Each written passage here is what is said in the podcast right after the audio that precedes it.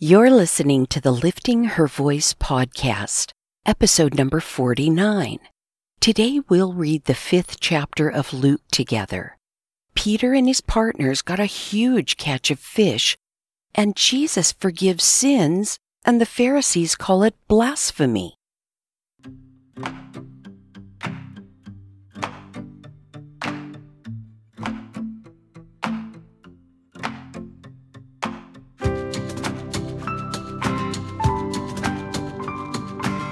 Welcome to the Lifting Her Voice podcast. I'm your host, Joy Miller, and I invite you to grab your Bible and join me as we simply read God's Word together. Some things require discipline, and sometimes that's just not easy to muster by yourself, no matter how badly you want to do it or how much you know you should. It's just easier to do it with a friend. So refill your coffee or tea, get comfortable in your favorite chair, and follow along as I read aloud. I'm so glad you're here.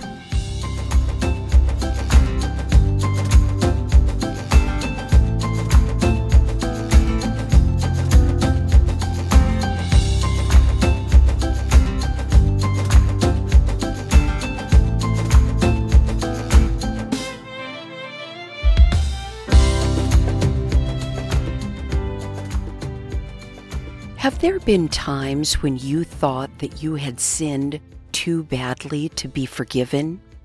That there was just no way that you could still be in God's good grace because not only had you messed up, but you keep messing up, sometimes with the same sin? Well, I know I have. But like all things that bother us as believers, our best bet is always to go back to Scripture for our guidance and our answers. The fact is, no one and nothing can snatch you out of God's hands. John 10:29 says so. And Paul so beautifully encourages us all in Romans 8:38 and 39 when he writes, "For I am persuaded that neither death nor life, nor angels nor rulers, nor things present nor things to come, nor powers, nor height, nor depth, nor any other creative thing will be able to separate us from the love of God that is in Christ Jesus our Lord.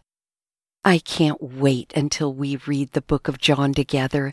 His gospel is replete with assurances of our security as believers. Luke chapter 5.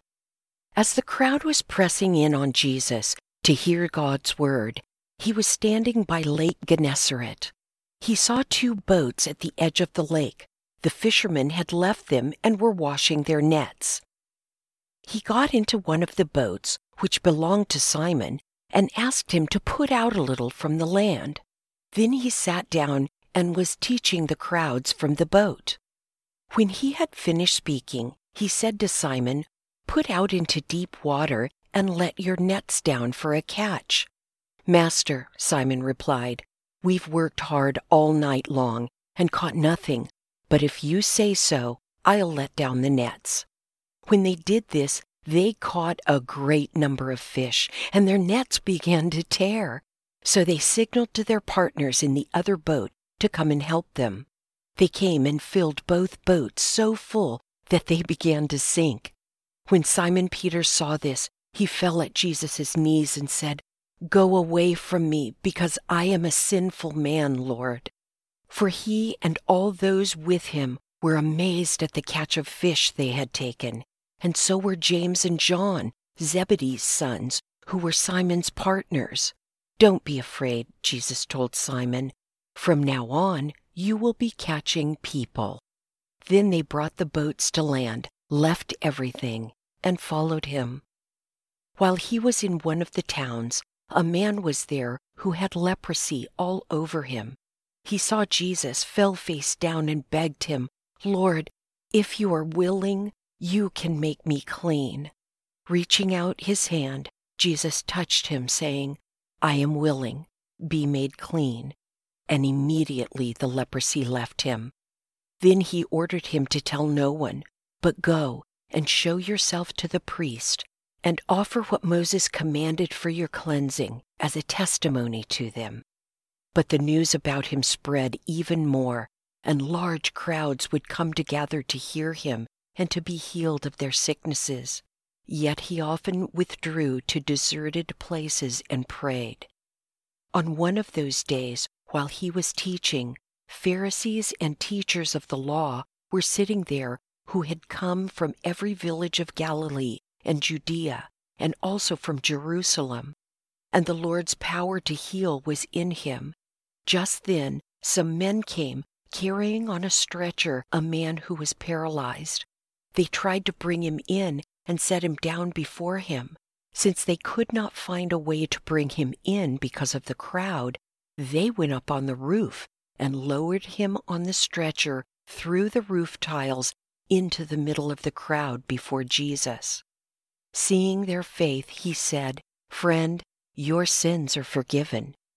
Then the scribes and the Pharisees began to think to themselves, Who is this man who speaks blasphemies? Who can forgive sins but God alone? But perceiving their thoughts, Jesus replied to them, Why are you thinking this in your hearts? Which is easier, to say, Your sins are forgiven, or to say, Get up and walk? But so that you may know that the Son of Man has authority on earth to forgive sins, he told the paralyzed man, I tell you, get up, take your stretcher, and go home. Immediately he got up before them, picked up what he had been lying on, and went home, glorifying God. Then everyone was astounded, and they were giving glory to God. They were filled with awe and said, We have seen incredible things today. After this, Jesus went out and saw a tax collector named Levi sitting at the tax office, and he said to him, Follow me. So, leaving everything behind, he got up and began to follow him. Then Levi hosted a grand banquet for him at his house. Now there was a large crowd of tax collectors and others who were reclining at the table with them. But the Pharisees and their scribes were complaining to his disciples, Why do you eat and drink with tax collectors and sinners? Jesus replied to them, It is not those who are healthy who need a doctor, but those who are sick. I have not come to call the righteous, but sinners to repentance. Then they said to him, John's disciples fast often and say prayers, and those of the Pharisees do the same, but yours eat and drink. Jesus said to them, You can't make the wedding guests fast while the groom is with them, can you? But the time will come when the groom will be taken away from them. Then they will fast in those days. He also told them a parable. No one tears a patch from a new garment and puts it on an old garment. Otherwise, not only will he tear the new, but also the piece from the new garment will not match the old. And no one puts new wine on old wineskins. Otherwise, the new wine will burst the skins. It will spill, and the skins will be ruined. No, new wine is put into fresh wineskins. And no one, after drinking old wine, wants new because he says, the old is better. I am struck by Peter's realization that he was in the presence of holiness. God and sin do not mix, and he knew he was a sinful man. I've felt that way too. When the shame of guilt flows in a wave over me and I want to hide from God's face. And yet there was Jesus encouraging him not to be afraid. Jesus already knew the work he would do in Peter's life, and he knew that his love would change Peter. If we'll let it, his love will change us too. Let's pray. Oh, Jesus, we fall at your feet because of our unworthiness. We are overcome with our guilt and shame in the light of your presence. And you are so faithful to encourage us. You see beyond this moment and see us as we will be. Thank you for that. Thank you for Peter's and Isaiah's and David's examples. Thank you again that your word is full of real people just like us. Amen.